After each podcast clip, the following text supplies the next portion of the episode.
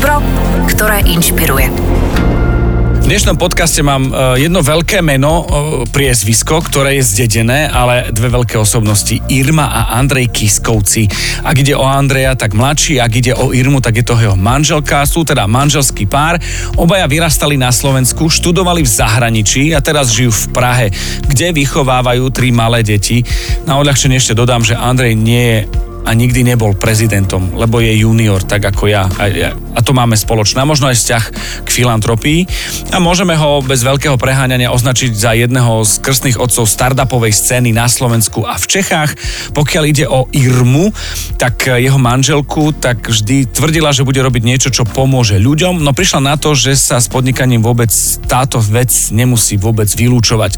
Založila obchod, respektíve takto e-shop s pomôckami pre seniorov, vyskúšala si aj prácu pre verejný sektor a pred rodičovskou dovolenkou pracovala v Českom nadačnom fonde Edu Zmnena, ktorý zlepšuje české školstvo. Toto je krátka vizitka a teraz sa to celé rozmení na drobné v prvej časti Impact Talks. Impact Talks. Ale myslím, že im mala asi žena začať, Prečo? nie? Nie. Hej, Ty hej. si na to dobrý. No ale e, myslím, že bude fajn, keď začneš ty. Ja si myslím, že začiatok už máme práve teraz. Super. Irma a Andrej, vítajte, Kiskovci u nás teda v podcaste Impact Talks eh, nadácie Pontis. Ja ďakujem, že sme, že sme sa mohli stretnúť, lebo časovo, ja som akože náročný, ale vy ste turbo náročný a to ešte ste náročný aj spolu, aj, aj, aj, aj nie spolu, keď ste, lebo máte svoje kalendár, máte toho veľa asi však. No máme tri malé deti, takže ja mám toho veľa z To, toho že- pohľadu a Andrej asi viac kvôli práci. Máme toho obaja dosť, ale sme radi, že tu môžeme byť a ďakujeme za pozvanie. Ako vnímate čas? Áno, ako kedy?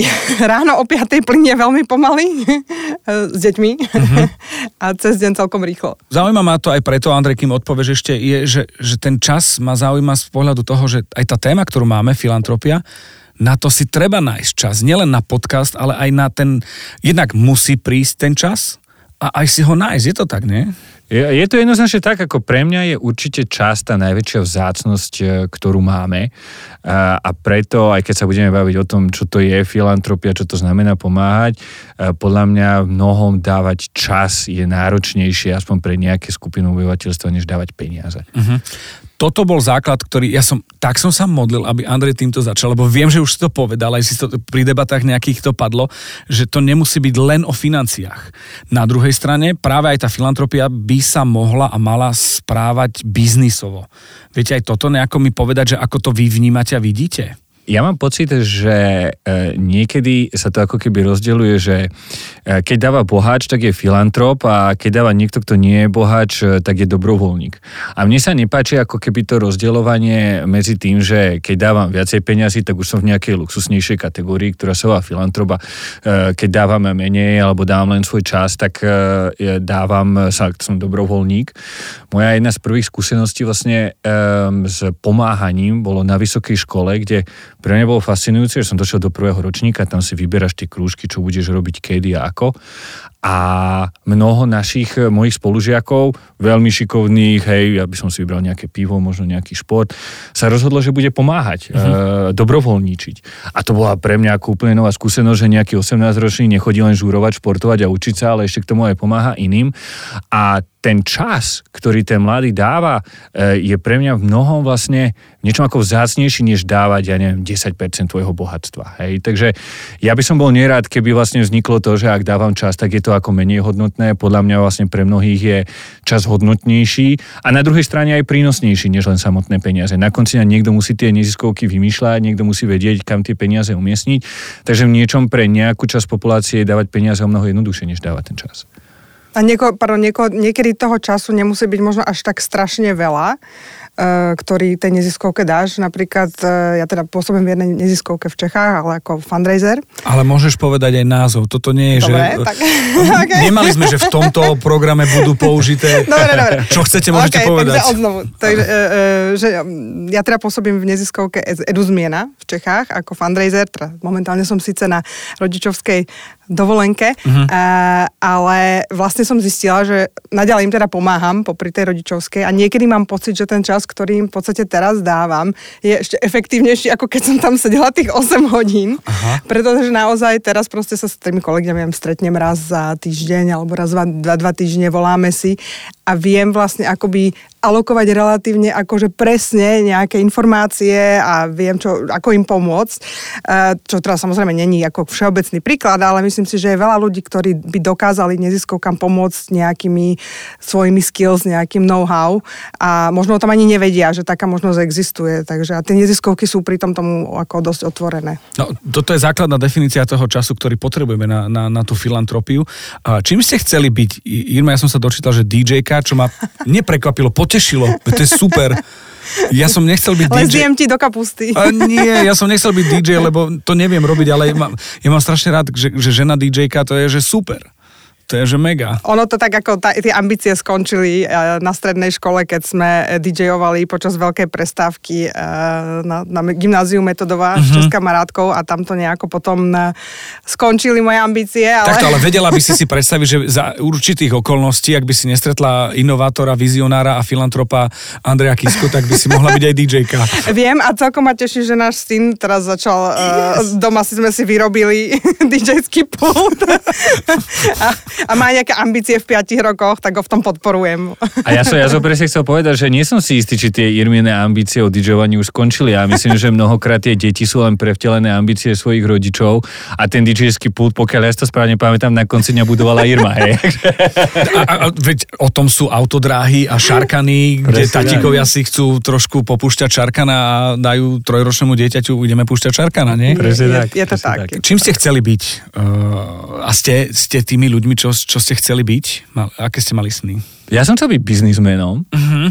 Nemám na to vlastne iný konkrétny dôvod ako ten, že otec bol v tom čase biznismenom a v tom čase to znamenalo, že nosíš taký ako luxusný kožený kufrík a mal si tam kód a mne to pripadalo strašne dôležito.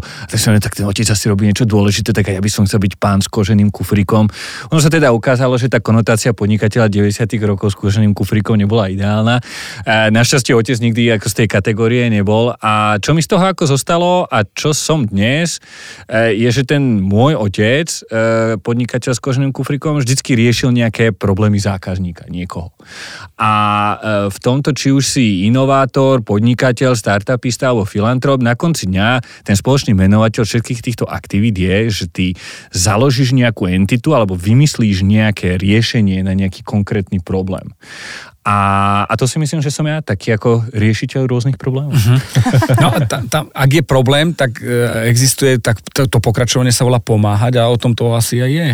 Presne Bo, tak. Ja napríklad teraz, prepačte, že akože sa vrývam do, do tejto pozornosti, ale ja som nikdy nechcel byť uh, horolezec, ktorý vyjde uh, na najvyššiu horu. Ja som dole chcel uh, pomôcť im čajík, aby sa zohriali, došli ti baterky do foťaku, mám vlajočku tvojej krajiny, že pomôcť tým ľuďom, že, že tesne pred tým vrcholom, ja, ja som bol spokojný s tým, že nemusím ísť na vrchol stále, ale byť tam niekde, že aby ma potrebovali. Mm, to sme mali veľmi podobné. Ja som vlastne nevedela, čo chcem byť. Ešte aj psychologička mojim rodičom povedala, že čokoľvek, čo bude robiť, bude v tom dobrá. Aha. A ja som ale to nechcem počuť. Ja chcem vedieť, mám byť právnik, mám byť lekár, to mi nikto nepovedal. Takže som sa dosť dlho vlastne hľadala, na rozdiel toto od manžela, ktorý už to v plienkach vedel. takže tomto sme si podobní. A ja som ale zase vždy, vždy vedela, že chcem byť užitočná, chcem pomáhať, takže som si hľadala nejaké joby vo verejnom sektore. Tuto kúsok od vás na ministerstve financí uh-huh. dokonca dneska som si to pripomenula a jednoducho som, e, som týmto smerom nejak furt iterovala, až som teda dopadla takto, že teraz e, riešim české školstvo. To, to je, je to výzva, teda pardon, je to challenge, aby Andrej rozumel. Žartujem, už nebudem, prepáčte. A kedy si, pamätáte si, že kedy ste prvýkrát pomohli tak, že už to bola cieľená pomoc, že to nebolo len zachraňujem niečo, alebo, alebo by bolo fajn v rodine ma viedli k tomu, aby som, ale že, že som pomohol? rozmýšľajte. Poviem vám jednu vec. A pomohol som kamarátovi k brigáde a bolo to vyslovene stredná škola, potreboval peniaze, lebo z domu to nebolo celkom OK. A, a povedal mi, keď to skončilo, chlap uh, s, s, so slzami v očiach povedal, že chcel by som, aby tebe dal niekto to, čo si ty mne dal. A ja som vtedy, ja mám teraz zimomriavky, i ja som zostal hotový. Je to jeden z najlepších radiologistov v Čechách, v Ostrave funguje a, a, a pracuje. A pre mňa to bolo, že on mi nedal dezert, pálenku, e, neobjal ma, poved, nezabudnem ti to dokonca, ale on mi chcel dopriať to, čo som mu dal ja a vtedy som pochopil, že aha, asi som mu pomohol, to je super. A tento pocit je pre mňa štarter pri akejkoľvek pomoci. Ale teba som prerušil, prepáč. Nie, akože ja mám dva také ako spomienky a jedna bola, že e, vždy, keď som dostával nejaké prvé vreckové, nejakých 100 korún, tak vždy, keď som išla pod chodom v Hodžovom, tak tam sedel nejaký bezdomovec ideálne so psom, alebo bez nohy, alebo niečo. Ja som vždycky z toho podchodu vyšla bez tých 100 korún, pretože som to nedokázala, ten pohľad zniesť, tie oči. A to mi dodnes zostalo. A, a stretla si Andrej, on ti povedal, tu je aj prechod prechodcov, ušetríš 100 korún. Nie, on mi, on mi povedal, ale to nie je systematické okay, okay, a dlhodobé riešenie. Ideme loviť ryby, nie, nie rybu darovať. Chápem, chápem, takže, áno, áno. takže vlastne ja vtedy som aj potom neskôr, teda trošku neskôr pochopila, že pre mňa není dobré byť úplne v priamom kontakte s utrpením, ale je lepšie, keď som ten jeden ako krok ďalej, nejakom proste v tej organizácii, povedzme. A systémovo pomáhať. A systémovo. A druhá vec, že vlastne, ktorá ma vlastne priniesla potom uh, môjmu takému sociálnemu podnikaniu, vďaka ktorému som sa zoznámila s môjim manželom. Oh. Uh, to bol vlastne môj starý otec, ktorému, ktorý, ktorému sme s mamou teda uh, dlho uh, intenzívne pomáhali, bol na tom už ako naozaj veľmi zle. A to bolo pre mňa taký ako moment vlastne takého, že you give back, ale vlastne akoby vlastne, nie že by si nevedel prečo, áno, je to tvoj starý otec, ale vlastne dávaš fakt veľa a úplne možno za to ako nedostávaš e, toľko naspäť. A to ma potom vlastne viedlo aj k tomu, že som založila taký sociálny podnik, ktorý mal za ambíciu proste pomôcť seniorom, takže asi toto. Poďme sa o ňom rozprávať, lebo je to ten moment, že na otázky typu, ako vidíte uh, filantropiu, asi tú definíciu si necháme na záver tohto podcastu, lebo to bude aj taký odkaz. Um, poďme možno k tomu sociálnemu uh, podniku a pomoci uh, seniorom. Čiže vzniklo to niekde núdze, respektíve z rodiny, nie z núdze, z prírodzenosti uh, tej rodiny nejako potom sa to presunulo, že zrazu asi viacerí potrebovali takto pomôcť a bola to schéma a systém, ktorý máš rada, že v podstate pomáhaš systematicky, nie len tu a teraz v podchode. Áno, tak bola to taká ako srdcovka, že vlastne ma to k tomu priviedlo, to celkovo asi pri nejakých týchto filantropii sa to často k tomu ľudia vracajú, že to bolo z nejakej vlastnej akoby potreby. A, a vlastne som zistila pri tom, že takých ľudí je viac a že je napríklad je veľmi veľké množstvo takých pomôcok e, v, v zahraničí, ktoré povedzme v tom čase ešte u nás tu neboli, že sa o, o veľa veciach nevie, že ľudia tie informácie, ako napríklad získať pomoc nejakú, e, alebo na čo majú nárok a tak ďalej, moc ako neboli systematicky spracované. Takže to bolo nejakou mojou ambíciou v tom čase akoby e, vytvoriť nejaký taký e-shop portál akoby s touto tematikou a vlastne vďaka môjmu manželovi to už nie, to som to musela opustiť, pretože nie, to si robím srandu. Uh, uh, Za sa... každou zlou vecou je vždycky manžel. nie, nie, nie. Ale vlastne, keď som tento, tento projekt prezentovala môjmu manželovi, tak tedy sme teda neboli ešte manžel, sme sa stretli, takže vlastne potom to tak nejak som sa odsťahovala do Prahy, ale naďalej to nejakým spôsobom funguje, takže za to som rada. To, to je super táto skúsenosť. A Andrej, teraz sa dostaneme do toho momentu, že preniesme sa e, k tomu, že startupy a nejaké začínajúce momenty nejakej, nejakých inovácií, to je tvoj rybník, to je niečo, čomu sa ty venuješ, v čom si dobrý a v čom si známy ako pôsobil na teba ten projekt a dostaneme sa následne na otázku, že ako si vyberať projekty, ktoré podporiť. Možno z toho hľadiska biznisového alebo dať príležitosť nejakému startupu. Ako startupový investor sa vždy pozerám na príbeh toho zakladateľa prečo ten zakladateľ založil tú konkrétnu firmu, ktorú založil, čo ho k tomu ako viedlo.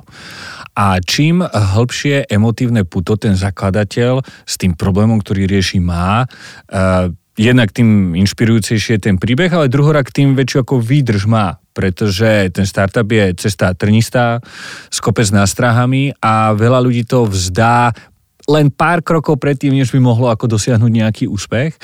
A v tomto napríklad tá Irmin, ten Irmin príbeh bol eh, pre mňa veľmi silný, pretože ona to zakladala, ten ProSenior z eh, konkrétnej potreby, ktorú ona zažila pri staraní sa eh, o svojho deda. Hej? A e, bolo jasné, že videla na tom trhu, čo nefunguje, prečo to tak je a rozhodla sa, že keď to nikto iný nerobí, že si vyhrnie tie rukávy a pôjde do toho ona sama. A to je podľa mňa presne ako to riešenie toho vlastného problému, hlavne keď má spoločenský dopad, je podľa mňa ten najinšpirujúcejší dôvod, prečo ako založiť nejaký biznis.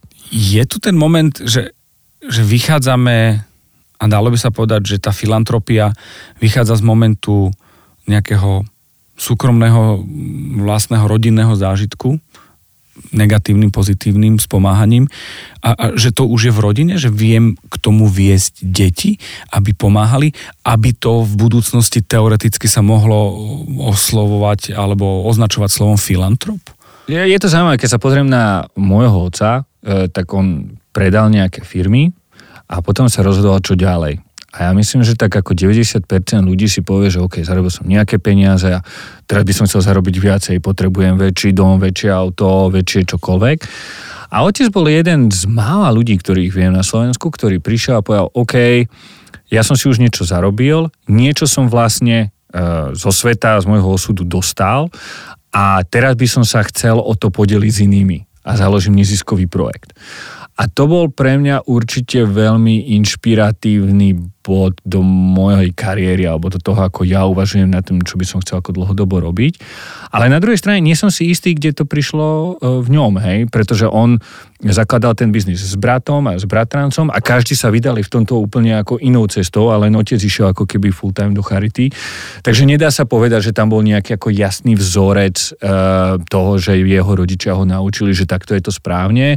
Ale bolo tam proste ako niečo v ňom, čo ho k tomu inšpirovalo a vďaka tomu, že ja som som to tam videl, a, tak sa to nejakým spôsobom preklopilo aj na mňa a dneska sa to preklápa aj na naše deti alebo spôsob, akým sa snažíme vychovávať e, naše deti. Je to aj o vzdelaní? Trošku ti nahrávam možno aj, aj, aj v rámci toho projektu ten nadačný fond Edu Zmnena, lebo uh, akýkoľvek problém v spoločnosti existuje, máme, je, ja za tým vidím vzdelanosť, že, že, že, že naučiť tých ľudí, nielen, uh, teraz budem zlý, doniesť unimobunku, alebo navariť guláš, to je jedno, ale, ale že radšej dať čítať a vysvetliť nejaké veci možno. Zrovna nedávno sme boli na jednej diskusii, kde jeden z takých najvýznamnejších možno českých filantropov práve povedal, že kebyže vyriešime e, problém vzdelávania, tak sme vyriešili, ja neviem, či povedal 80 alebo 90 všetkých problémov, ale ako veľmi vysoké číslo. Neviem teda, nakoľko to mal štatisticky podchytené, ale myslím, že sa na tom asi všetci zhodneme, že či už proste zdravotníctvo, korupcia, akékoľvek proste tieto otázky, e, nezamestnanosť nejakým spôsobom vlastne súvisia so zle fungujúcim systémom školstva. No a to, čo robíš v rámci toho, toho nadačného fondu Edu Zmnena, ako, ako toto na koľko percent, budem exaktný, to dokážeš zmeniť, keď 80 percent. Tak eh, chceš marketing alebo, alebo realitu? Ako marketingovo máme nejakú ambíciu, aby do roku 2030 e, eh, bol nejakým spôsobom reformované české školstvo na povedzme 20 percentách, percentách územia Českej republiky. E, reálne to teda asi bude menej. aj hlavne aj COVID nás trošku ako e, zastavil a plus akoby aj financie treba niekde zháňať.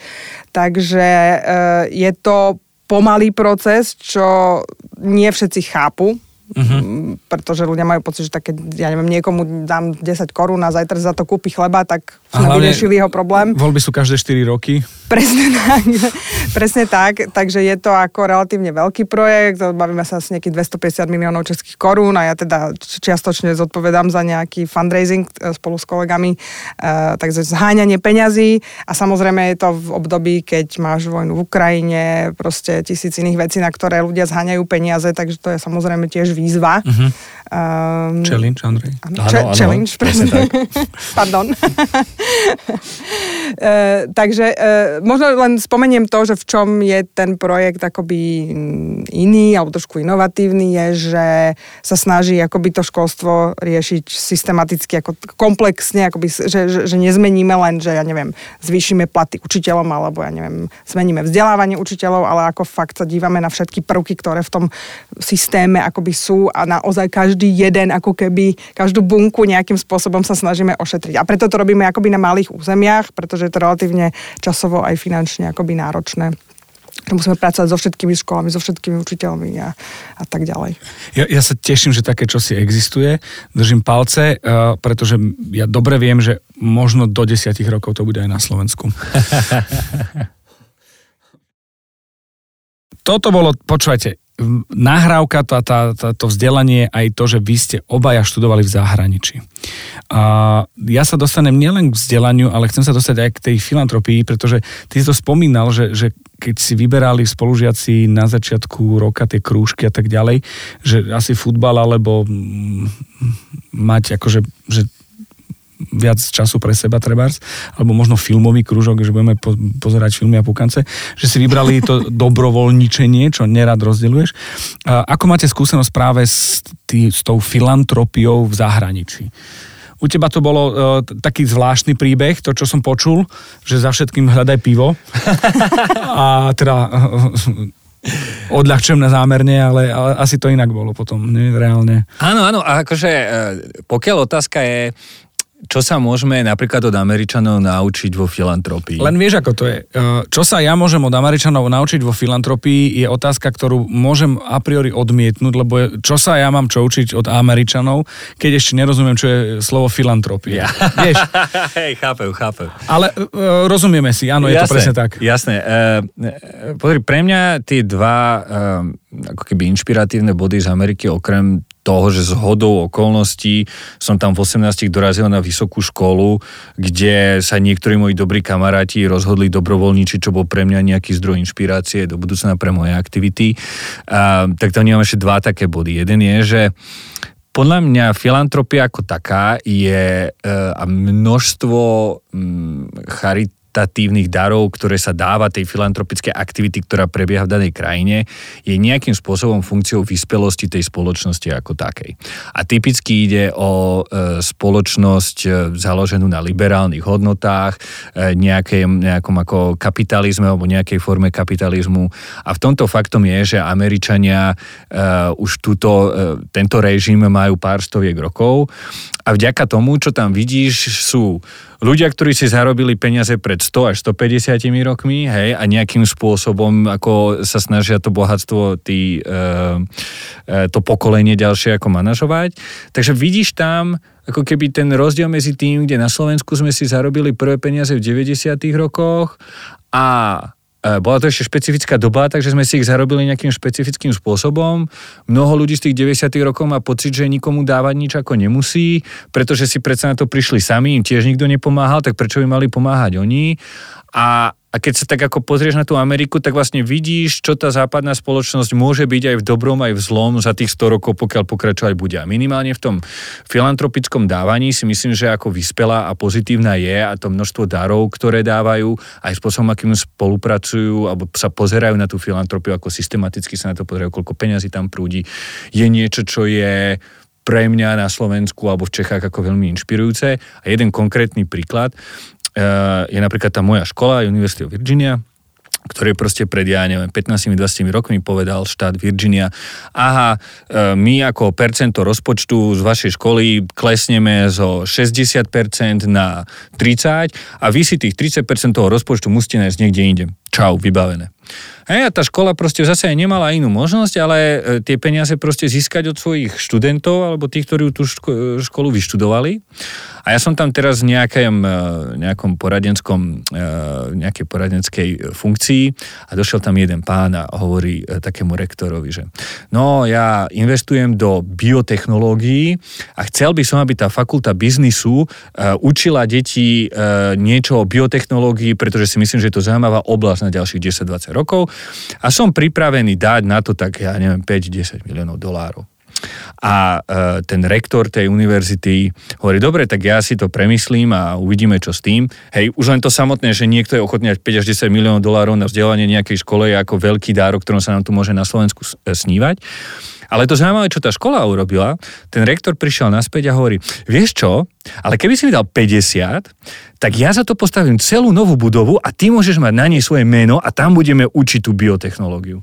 No a chlapikovi predal proste dár za 50 miliónov no- dolárov na miesto 5 až 10. A myslím, že e, tá inštitúcia proste sa musela naučiť, ako predávať sama seba. A ja si myslím, že ako keby ten, ten druhý príklad, jak to tam funguje, čo si z toho môžeme zobrať, je, že ak chceme robiť dobre, tak na konci dňa dobro tak si myslím, že na konci dňa musíme vedieť to dobro aj predať. A v tomto si myslím, že my Slováci aj, aj, aj Češi e, sme trochu pozadu, že sa ako hambíme predávať a sme takí skromní, že tie výsledky musia rozprávať za nás. A tí Američania sa proste nehambia. Tie si proste ako za tie výsledky ako porozprávajú. Hej. Takže e, v tomto je to pre mňa ako veľký zdroj inšpirácie, nakoľko vedia predávať to dobro a motivovať tých ľudí, aby dávali tie skutočne veľké dary. Je výborné, že, že v podstate niečo, čo bol ako oxymoron, predávať dobro, je základ toho, aby to mohlo fungovať a rozvíjať sa a mať nejaký progres do budúcna, lebo patrí tomu budúcnosť tej bio, neviem čo. Biotechnológie. Biotechnológií. Ako to bolo vo Švedsku? Ty si študovala Irma vo Švedsku však? Áno, áno, tiež som teda študovala uh, biznis a a vlastne paradoxne som minule zistila, keď som si pozerala tak na LinkedIn nejaké posty bývalých spolužiakov, tak som zistila, že strašné množstvo z nich sa venuje dobrým veciam, uh-huh. ako teda, že e, sa snažia naozaj robiť ako nejaké sociálne podniky alebo nejaké neziskovky. Um, tak to ma ako tak prekvapilo, pretože keď som tam študovala, tak boli všetci takí ako strašne je tam zima. drivovaní, budú niekde v Londýne, neviem, investori, finanční, aha, finanční aha. a tak. A že, že sa to ako trochu možno tiež nejak zmenilo, že, ako, že mám pocit, že čítala som dokonca nejaký report z našej školy, kde vlastne písali, že ak bolo proste pred nejakým časom všetci chceli byť startupisti, alebo predtým ešte chceli byť všetci bankári niekde v Londýne, takže teraz je akože the thing je práve ako mať nejaký tento social impact ako E, podnik alebo startup, alebo proste robiť nejaké dobro, že to je taký hype teraz okolo toho. Uh, takže naozaj vnímam, že to tam je akože také všade prítomné. A jednu vec, čo som si všimla, a to možno ešte aj v porovnaní medzi Čechami a Slovenskom, že stále mám pocit, že tuto sa tá filantropia ešte, hlavne ako tá firemná, stále robí tak marketingovo. Že ako hlavne tie firmy, že proste tu som podporil a teraz, teraz urobím billboard, lebo som podporil niečo. ale že to robím akoby, ja. áno, že to robia primárne preto, aby si vlastne urobili, mohli ten marketing urobiť. Uh-huh. Ešte mám pocit, že na západe to tak úplne není. Že, a ja napríklad aj v Čechách to vnímam, aj veľa z našich donorov edu zmieny, dokonca akoby ani nechcú možno byť zverejnení. A nie, že by akože z nejakých dôvodov, že by sa o seba báli alebo Chápem. čo, ale že proste nejak nemajú potrebu sa nejak akoby zviditeľňovať. Tak to mi príde už ako taký ďalší level potom. Že ten efekt tých 2% akože z tých daní si myslím, že v tomto je zaujímavý. Hej, keď sa bavíme o tom, že či tým ľuďom dávame ryby alebo ich učíme rybárči, tak proste ako na Slovensku vlastne ako dáme veľké ryby a e, ešte ako si okolo toho tí, ktorí tie ryby dávajú, vedia urobiť ako veľký mhm. marketing. Mm-hmm. Hej? A aj keď sa vrátime k tej Amerike, ale aj, aj proste v Čechávo, vo Švedsku, e, proste je, je dokázané, že ak proste niečo dávaš ľuďom zadarmo, tak si to vlastne moc ako nevážia a ten dopad, ktorý to má aj spoločensky, je toho obmedzený. A, a v tomto tie, percentá zrovna sú taká ako kontroverzná téma, ale myslím, že na to, na čo Irma naráža, tak to tam ako niekde ako s tým súvisí. No. No, ja aj som sa pozeral na hodinky, aj máme, že najvyšší čas, mám dve veci, ešte tri. Jedno bude, že ďakujem, ale to na záver. Uh, Vedeli by sme teraz na základe toho, že tí, ktorí nás a hlavne vás počúvali, už vedia a, a zistili nejaký ten moment, že ako to vnímate, zadefinovať, a, kto je filantrop alebo čo je tá filantropia a, a, s takým tým prvkom, ako možno osloviť ľudí, aby sa toho nebali, lebo existujú predsudky a klíše, s ktorými bojujeme a keď sa povie filantropia, tak e, možno niekto čakal v podcaste dvoch starších pánov, ktorí budú veľmi milí, ktorí už nepotrebujú nič a budú rozdávať peniaze a boli tu dvaja mladí ľudia, dynamickí, ktorí povedali veci na rovinu si myslím, lebo nič nebolo také, takéto balancovanie, že koncenzus nejaký nastal, ale že, že to bolo pomenované ako má byť. Viete zadefinovať teraz takto tú filantropiu, že, že, že o čo v podstate by mohlo ísť s tým, že by to mohlo byť inšpiratívne pre ostatných? Taký call to action, aby Andrej sa cítil, že call to action. Áno, áno. Okay. Ale ako všimni si, hej, že zatiaľ som nepoužil ani Super. jedno anglické slovo. Ja viem, ja- Bol som za to kritizovať dopredu, tak sa to dávam bacha. A práve že- preto to ja balancujem, aby to bolo vyvážené. Hej, hej, aha. E, za, mňa, e, za mňa je to relatívne jednoduché. E, Ja som to trošku e, načetol na tom začiatku, že pre mňa, či sa tomu hovorí e, dobrovoľníctvo, e, pomáhanie alebo filantropia, všetko to má podľa mňa e, ten istý spoločný menovateľ a pochádza to z nejakého e, podobného miesta proste ako v srdci tých ľudí um, a je za tým proste ochota pomáhať. A to, akou formou pomáhaš, e, je podľa mňa až druhotné. Najviditeľnejšie je, keď dáva niekto niekde proste veľa peňazí. Mnohokrát sa ale tie peniaze proste minú neefektívne a ako sme už predtým spomínali, aby si mohol dať veľa peňazí, tak musí fungovať nejaká inštitúcia, ktorá tie peniaze vie zobrať a nejak logicky s nimi náložiť, aby tá pomoc ako dopadla. A v tomto môj väčší obdiv patrí ľuďom, ktorí tieto inštitúcie, ktoré zoberú tie peniaze a niekomu ich dávajú, tak môj obdiv patrí o mnoho viacej týmto ľuďom, než nutne len tým, ktorí ako dávajú tie peniaze ako pasívne. Hej. Takže za mňa mnohokrát ten čas e, je dôležitejší než, e, ne, než tie peniaze okolo toho a preto, či už je to dobrovoľníctvo alebo filantropia, pre mňa je to všetko proste to isté a je to ochote pomáhať. A keď si to definuješ takto, tak pre mňa ten počiatočný krok je vlastne ako strašne jednoduchý, hej vyber si niečo, čo ťa baví a začni v málom. Hej, ja som proste vyrastal v prostredí, kde môj otec založil dobrého aniela a ja vnímam aj to jeho prezidentovanie ako nejakú charitu. A vždycky to bolo trošku ako strašidelné, hej, že fú, OK, tak ako ja založím môjho dobrého aniela, proste, hej, ako ja založím ten môj veľký projekt. A faktom je, že na konci dňa každý ten veľký projekt má nejaký malý začiatok. Hej, ten náš malý začiatok bol, že otec proste s nami chodil do detských domovov, my sme tam e, nosili tým deťom veci, ktoré potrebovali, tam sa on zoznámil s tým problémom toho, ako proste deti, ktoré majú rakovinu a napríklad sú v detských domov, tak o nich nie je postarané, chýbajú im tie materiálne veci. A tam sa zrodila myšlienka na nejakú neziskovku, ktorá eventuálne prerastla v niečo veľké, ale myslím, že spoločný menovateľ väčšiny filantropických príbehov je, že ten človek sa zobral a niečo vo veľmi malom začal. Niečo, čo bolo blízko jeho srdcu.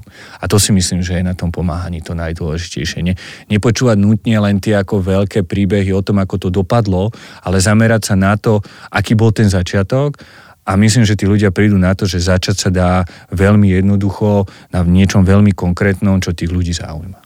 Ja by som možno len dodala, teda vzla, Lebo- lebo, som sa bavila o tých deťoch. Áno, ako, áno, áno, áno. A my to práve dosť ako riešime doma, že vlastne ako tie deti k tomu e, nejako aj viesť, aby tomu rozumeli. A mňa vždy ako prekvapí, v akom útlom veku tie deti dokážu vlastne sa chovať filantropicky keď akoby sú tomu trošku akoby vedené. Hej? Že my sme mali dosť veľkú debatu, deti majú 7, 5 a 1, ale s tými staršími, že vlastne aj keď bola, začala vojna v Ukraj- na Ukrajine, že teda ako s nimi o tom komunikovať. Nakoniec sme sa teda rozhodli, že im to tako nejako jednoduchšie vysvetlíme. E, bola taká príležitosť, že sa nám podarilo ubytovať nejaké e, ukrajinské rodiny, e, že sme im pomohli a vlastne sme tam tie naše deti vtedy aj zobrali a sme im to tak ako vysvetlili na tom konkrétnom príklade a myslím, že to na nich ako veľmi zapôsobilo a dcera potom napríklad prišla domov a za pár týždňov len tak prišla, že nakreslila ako ukrajinskú vlajku, vystrihla a nakreslila, chcela ju dať do okna, alebo minulé, keď som bola v škole, tak som sa smiala, lebo boli, mali na, na, na skrinkách nalepené, že čo by som urobil, keby som dostal peniaze. A, a bol to ja, mne vedľa spolužiak, kúpil by som Ferrari a máme by som kúpil nejakú kabelku.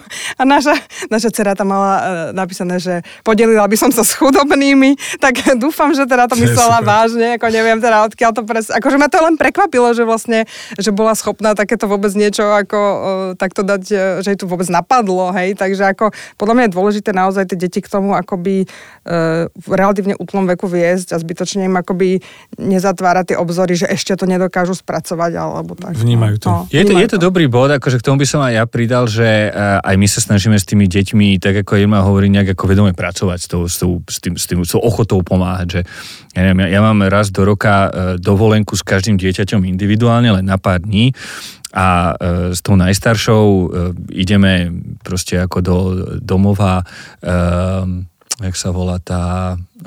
Pipidlhá pančucha. Pipidlhá pančucha. Ideme tam, kde býva Pipidlhá pančucha, pretože naša dcera si už do mesiace číta o Pipidlej pančuche. A sme tam na 4 dní, ale z toho jeden deň tam ideme dobrovoľničiť.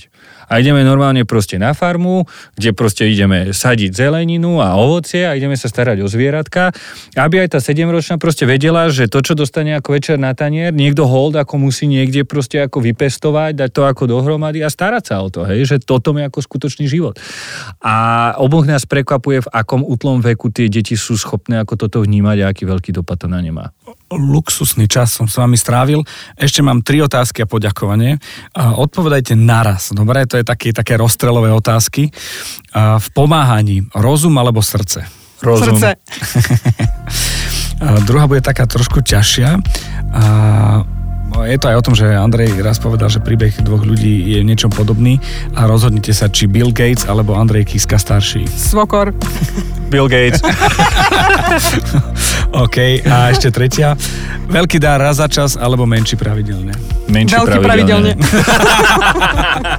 Ďakujem ešte raz veľmi pekne. Ďakujeme aj my, díky moc. Ďakujem. Dobro, ktoré inšpiruje. Podcast Impact Talks vám prináša nadácia Pontis v spolupráci s portálom Aktuality.sk. Rica.